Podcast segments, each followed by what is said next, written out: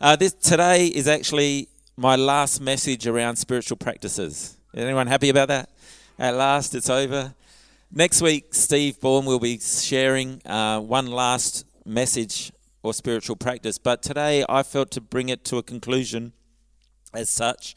And today, what I want to share about is probably not a spiritual practice, but rather what is required if we're going to maintain our spiritual practices and maintain the purpose that they exist for. But before we go into that, I will just again recap what I shared back in July on why spiritual practices are so important, what their purpose is, and why we need to be committed to them. And so if you remember, there's two things that I shared about the purpose of spiritual practices. And number one, simply that they exist so that we may know God more deeply. They're there to help us know God. Remember, they're not a works that we do to gain salvation. Salvation only comes through Jesus and putting our faith in Him and the grace given to us by God. But the spiritual practices like reading the Bible, praying, coming to church, communal worship, stillness and rest and fellowship, all these different things, they exist to help us know God more deeply. There is no longer any barrier between us and God, but now in this time, as God is available to us, the true image of God has been shown to us through Jesus, that now it's our responsibility to get to know God, to our responsibility to draw close to Him. Our responsibility is to dig deep into His Word and discover who He is and what He has for us. And that's what the spiritual practices exist for, to help us draw closer to God and know Him more deeply.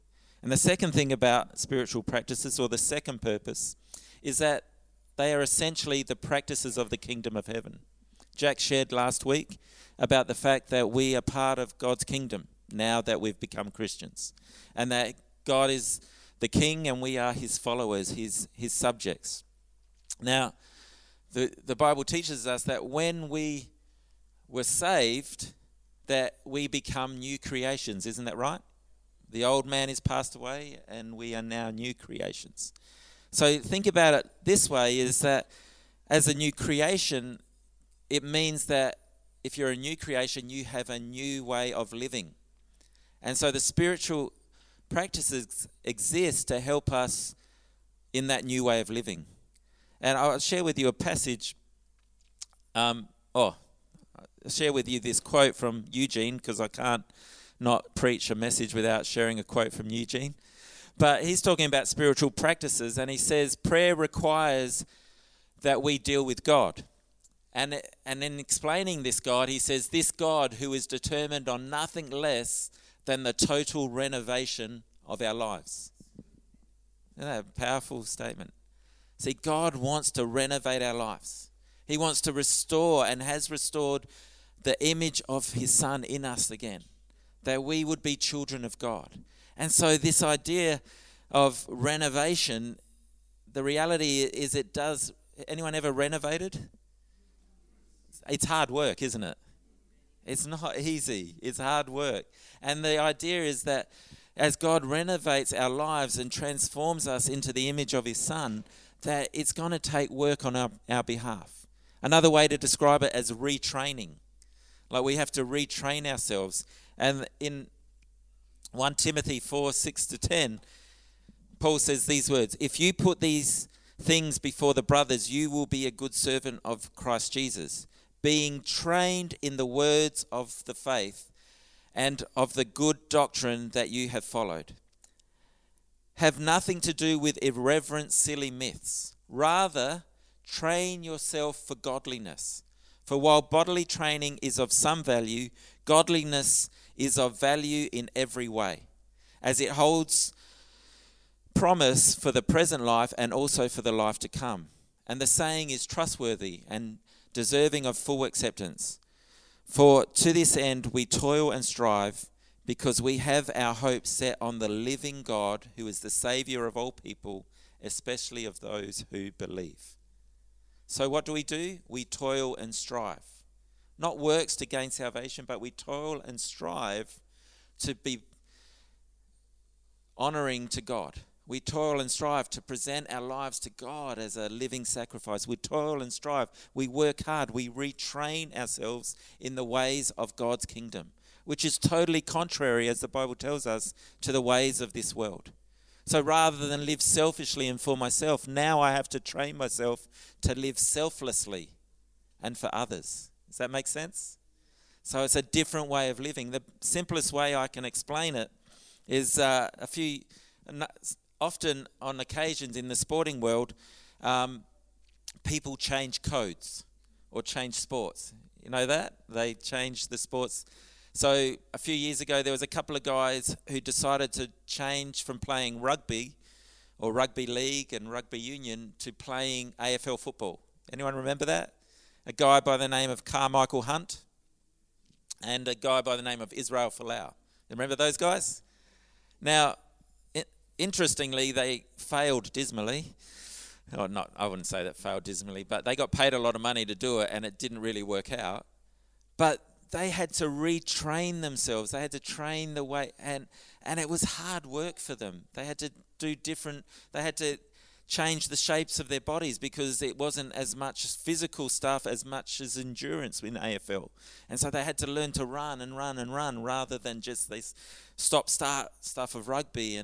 And so they didn't need the strength that they had. And so they had, so there's a whole change. And this is the thing for us as Christians. God has given us everything we need, but we have to use it to see the change in our lives, to see the transformation come. So if that means reading your Bible, if that means praying and coming even to prayer space and spending time in God's presence, or coming to church and the different resources that he's given us, we need to use them to see our faith grow and to see transformation in our life. Does that make sense? It doesn't just happen. As much as that would be nice, I'm like this one day and the next day I'm a different person. You know, we do have moments of amazing transformation, quick transformation, but for the majority of time, it's just hard work, but in the best possible way. It's nothing better than a hard day's work, isn't that right? You feel like you've achieved something.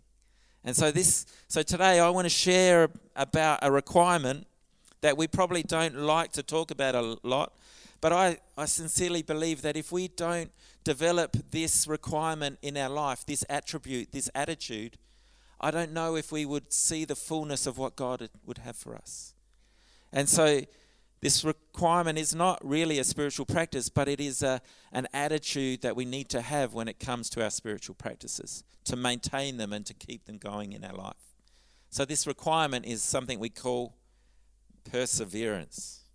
Oh, who likes that word? Perseverance. And I'll explain more of it as we go on, but I believe perseverance is one of those non-negotiables in the toolkit of a Christian. We need it. We need it. Without perseverance, we will not see the fullness of what God has for us. We have to hang in there, and I'll explain this more as we go. But in James 1, verses 2 to 4, he says these words that we don't like to hear, but are very true. Consider it all joy, my brothers, when you encounter various trials, for you know that the testing of your faith produces perseverance. And let perseverance be perfect, so that you may be perfect and complete, lacking in nothing. Who would love to lack in nothing? Well, it requires perseverance. I want to give you a bit of Greek today. The Greek word for perseverance is hupomeno. And I think that's how you pronounce it. I didn't actually look up how you pronounce it. Say with me, hupomeno. So this Greek word has two parts. The first part is hupo, which means under, as in under the rule of someone. And the second part is meno, which means to abide or remain. This is really interesting. Because often when we look at perseverance, what we think we're persevering about is the trial we are under. We think, oh, I just got to get through this trial. I just got to overcome this trial. It'll be okay when this trial is gone, and it'll be okay. So I just got to hang in there. But that's not really what perseverance is all about. The literal meaning for perseverance is simply to remain under the rule of God, but not simply with resignation, but with vibrant hope. It's not about the trial or tribulation. The key to perseverance is whose rule you are under. Jack, he's not Jesus. Last week, Jack talked about this, about being that Jesus is the king, and that we are under his, we are in his kingdom, and we are his subjects under his rule. And this is crucial when it comes to perseverance. That what James is saying is you need to consider it pure joy, because the test that you are going through is all about persevering, and this persevering is all about the person you are holding on to. And this perseverance is all about what we have in Jesus, and so it's not about necessarily what we're going through, but it's about remaining where we need to be in Jesus, which is what Damien was sharing about today. We look at our world and we think, well, what on earth is going on? But in these trials and tribulations, our focus should not be on the trial and tribulation. It should be focused on whose rule we are under. And if we're Christians, we're under the rule of Jesus. We are his servants. And so we need, like any good situation where there's conflict and trouble and trial, and if you're a soldier in an army, you're not doing things on your own accord. You're doing things according, and they train you and train you and train you to know that everything is done by the orders. So you don't do anything until you receive your orders from your general or from your commander and so forth. And in the same way, this is our challenge, that whatever we find ourselves in, we need to persevere by being ready to do whatever our king, our general, our commander tells us to do. So if he says, just wait and trust me, we need to just wait and trust him. This is what perseverance is all about. This is the idea. Next week, Steve's going to share about discerning God's voice and how to hear God's voice and know that it is God speaking to you, because it's really important. If we are going to remain under his rule, we need to learn how to know and discern if we're hearing God or we're hearing something else. Is that right? So it's exciting. So make sure you're here for that. It'll be great. But interestingly, this idea of perseverance in James is that it is a product of the testing of our faith. So it's almost like he is saying you won't know the value of your faith until it is tested. Is that right? Who's had that experience? You won't know the value of your faith until it is tested. And that means, as we've been talking over the last few months about spiritual practices, and that they are there to help build our faith. They build our faith and build our faith. But we will never know the help that they have been, and this is the dilemma we face, we'll never know the help that the spiritual practices have been until until that help has been tested. Does that make sense? So I don't know about you, but it is when I've been in times of trial and tribulation and testing that memorizing the word of God has helped me. That God would drop a scripture in my mind to help me get through that moment. And the testing produces perseverance because the practices that we have learnt to practice over and over again then reap the fruit that we need.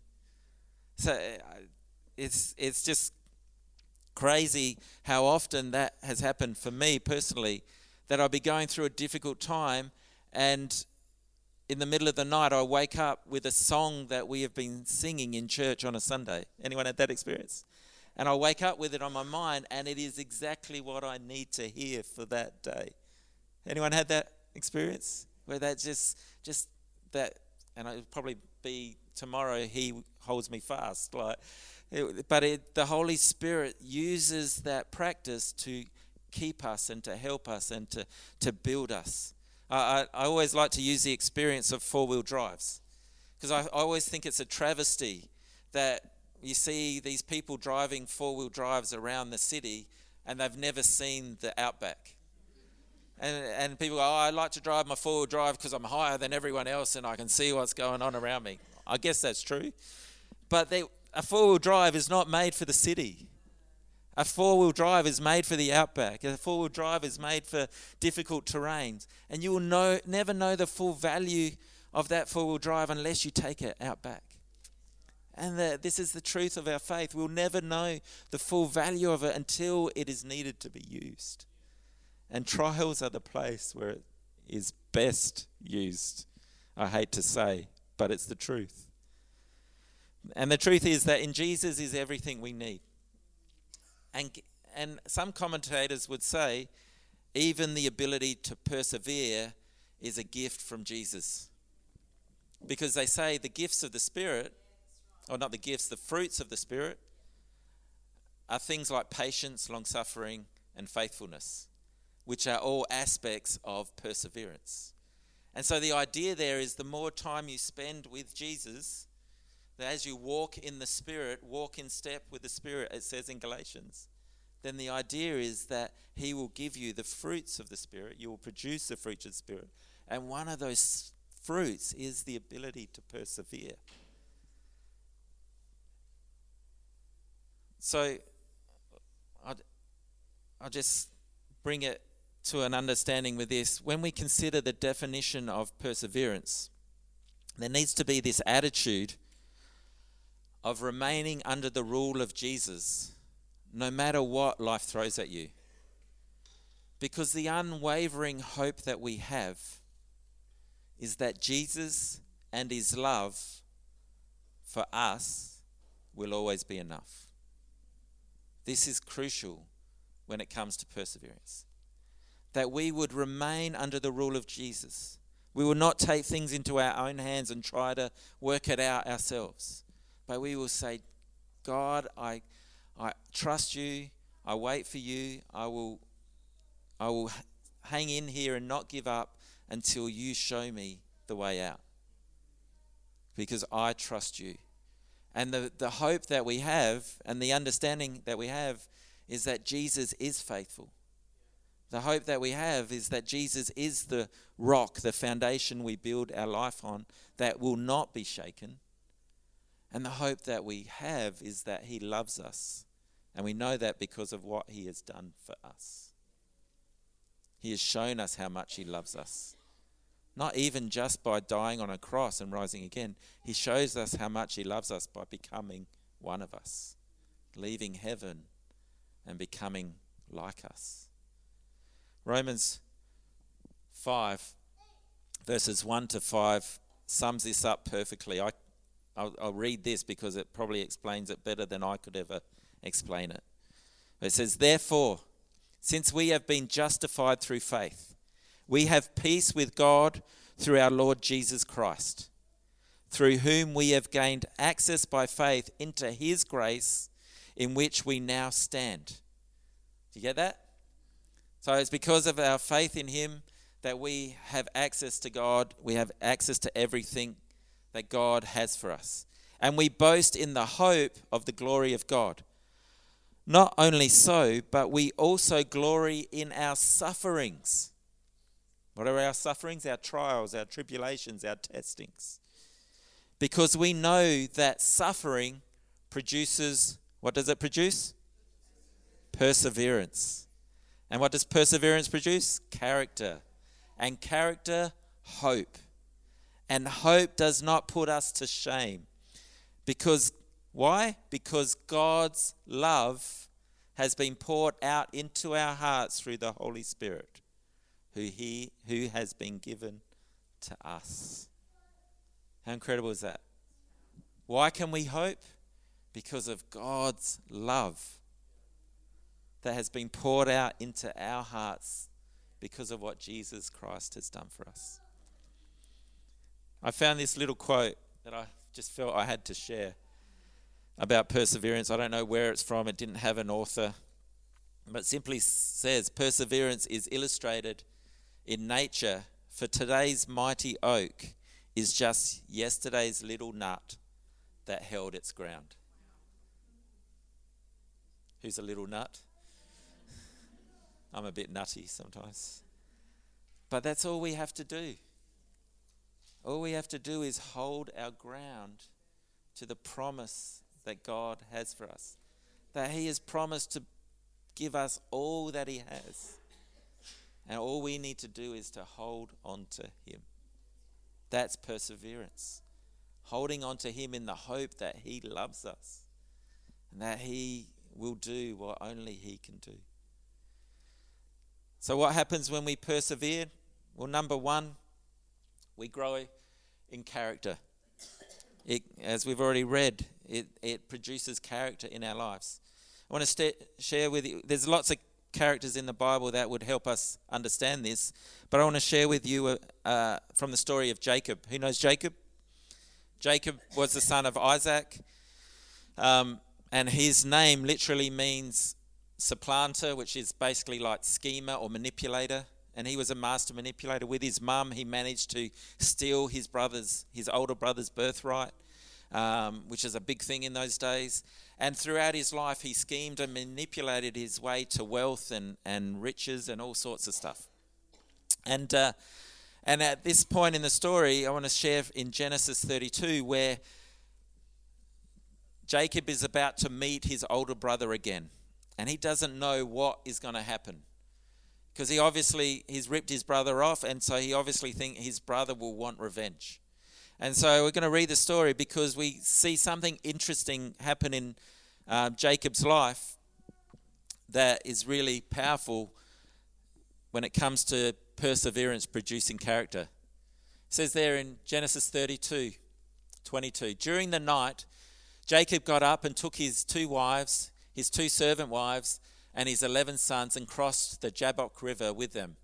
After taking them to the other side, he sent over all his possessions. This left Jacob alone in the camp, and a man came up and wrestled with him until dawn began to break. When the man saw that he would not win the match, he touched Jacob's hip and wrenched it out of its socket. Then the man said, "Let me go, for the dawn is breaking." But Jacob said, "I will not let you go unless you bless me." "What is your name?" the man asked, and he replied, "Jacob." And then the man says, "Your name will no longer be Jacob. From now on you will be called Israel, because you have fought with God and with men and have won." "Please tell me your name," Jacob said. "Why do you want to know my name?" the man replied. Then he blessed Jacob there. Jacob named the place Peniel, which means face of God, for he said, "I have seen God face to face, yet my life has been spared." The sun was rising, and Jacob left Peniel and was limping because of the injury to his hip. Even today, the people of Israel won't eat the tendon near the hip socket because of what happened that night when God strained the tendon on Jacob's hip. It's really interesting, this story, because it starts long before the wrestling part, where he persevered all night wrestling with literally God. They say it's a Christophany, a time in the Old Testament when Jesus came in man form as a sign for what was to come. But the interesting thing at the top there, it talks about how in the night he took everything he had to the other side of the river, and then he went back and he put himself in between his brother and his possessions, or his most prized things. So the thing that we see in this passage, and then he wrestled with this man of God all night, saying, "I'm not going to let you go until you bless me." The really interesting thing about that is that Jacob was known to be a manipulator and a schemer and a man that used words to gain whatever he wanted, but he didn't use words with this man of God. He just held on to him and said, "I need your blessing. I need your blessing. I need your help." He didn't try to convince him any reason why. He just held on to him. And all night he persevered and said, I'm not going to let you go until you bless me. And this is the really important thing that we need to know, is that Jacob, even before he wrestled with the angel, showed signs of a change in his character, in by placing himself between his family and his brother, so that his brother wouldn't kill all his family, he'd just kill him. So he was already showing signs that he was changing. And in this wrestle, he would not let go. And then in that moment, the angel, the man of God, whatever you want to call it, said to him, what do you want? Like, let go of me. And he goes, I won't let go of you until you bless me, even to his detriment of his hip. And in that moment, the angel asked him, what's your name? And he said, I'm Jacob. And he says, no, you're not Jacob anymore. You're now Israel. Jacob meant manipulator, schemer, supplanter, but Israel means a prince of men. And so in that moment, his character was changed. He no longer schemed or manipulated. He now trusted God and knew that the only answer was in wrestling with God to get what was required. And that's how perseverance can change us. As we persevere and say, I'm not going to trust in anything else. I'm only going to trust in God. I'm not going to trust in my ability to make things happen. I'm only going to trust in God. And in that moment, he was being who God had called him to be. And he saw the blessing from it. And his character was changed. No longer the manipulator, now a prince of men. The second way perseverance changes us is that it grows our faith. The character I will talk about in this area is the man called Abraham. Happens to be Jacob's grandfather. And the interesting thing about Abraham is that God came to him and gave him a promise. And he said he would be a father of a nation. And the fact is, Jacob had no children. And his wife didn't seem to be able to have children. And he's like, this is ridiculous. So Abraham thought, well, okay, God's told me that he's given me this promise that I'll be a father of nations. My wife's not, it's not happening. Nothing's going on there. So I'll take it into my own hands. And so he took his wife's maidservant and he got her pregnant, thinking that I'll work it out. God's promised me this. God's not coming to the party, so I'll make it happen. And that caused all sorts of trouble, which we still see today. But and with that long story short, is that Abraham finally learnt that it's not about what he could do, it's just about what God could do. And so he gave up trying to make it happen himself, and he trusted God. And if you know the story, when his wife was 99, she fell pregnant. That's a lot of waiting, 99. And it's pretty miraculous. There's no way he could deny that God didn't do it. But in Romans, Paul talks about Abraham, and he says of Abraham, he did not waver at the promise of God through unbelief, but was strengthened in faith, giving glory to God, and being fully convinced that he had promised, that what he had promised he was able to perform, and therefore it was accounted to Abraham for righteousness. So think about this. For this is before Jesus came. This is before he made a way for us to God. Because of Abraham's unwavering trust in God, it took a journey. He went through lots of ups and downs. He made a lot of mistakes on that journey. But in the end, he learnt that the only hope he had was in God doing it, and he trusted him, and it literally means that it was accounted to him, right? It means he was saved. He was saved before Jesus ever came, because of his persevered and trusted God and held on to God through thick and thin, that it was accounted to him as righteousness. That's how perseverance builds and grows our faith. This is what God is calling us to. So often we find ourselves in difficult situations and we focus on the problem and try to work out a solution in our own strength. But what God is saying is, hold on to me. Trust me. Trust me. And there's story after story in the Bible of people that had to wait and had to wait. Whether you talk about Joseph, who went through prisons and all sorts to see God's promise fulfilled. There's people like David who had to hide in caves for something like 15 years before God's promise was fulfilled in his life and he became king of Israel.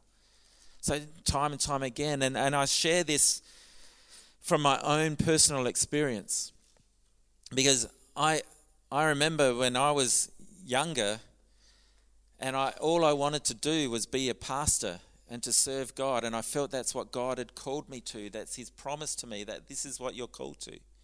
And I remember doing Bible college and finishing Bible college, and in reality nothing opened up, no opportunity happened, and all I had to do was hold on to the promise.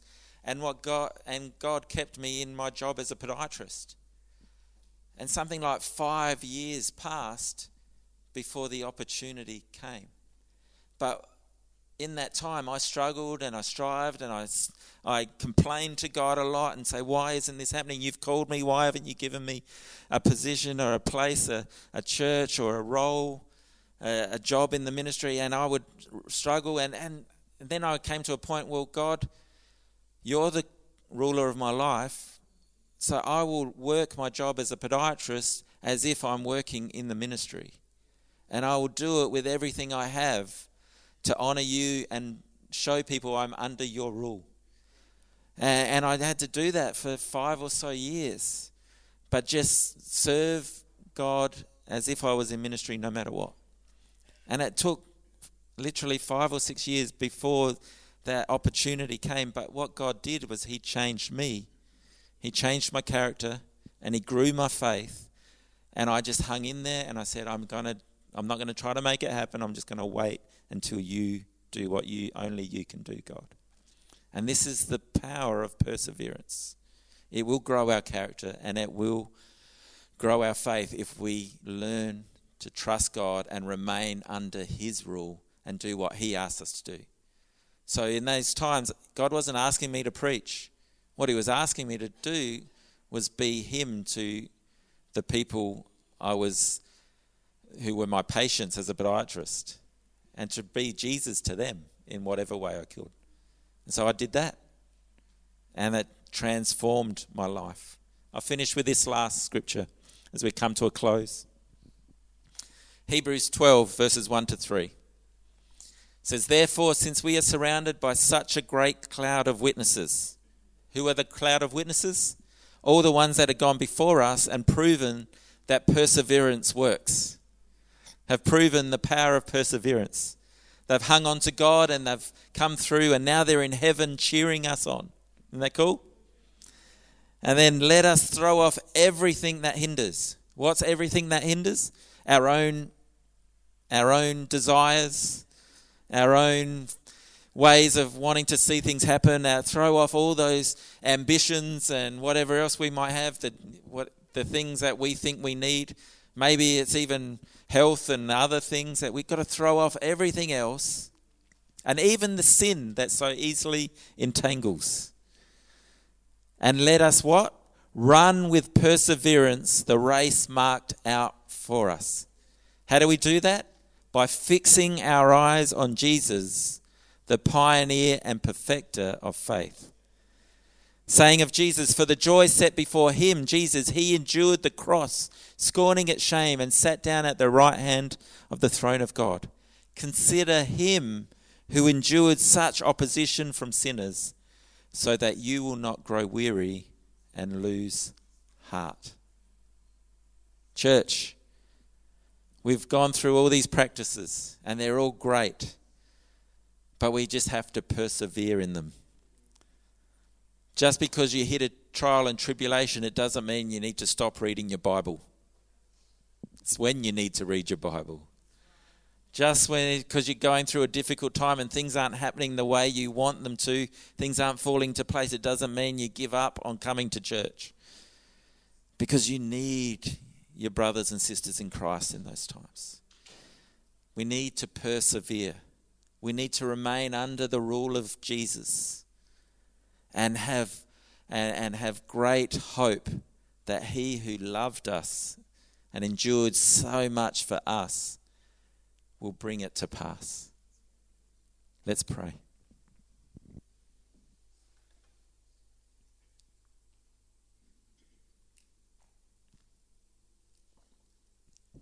As we pray this morning, you might want to take the opportunity to refresh your commitment to God, to say, God, maybe you've got distracted by stuff and you say, God, I just refresh myself and recommit myself to being under your rule, that you are the king, I'm your follower, and I just put it back in order. Maybe you want to do that.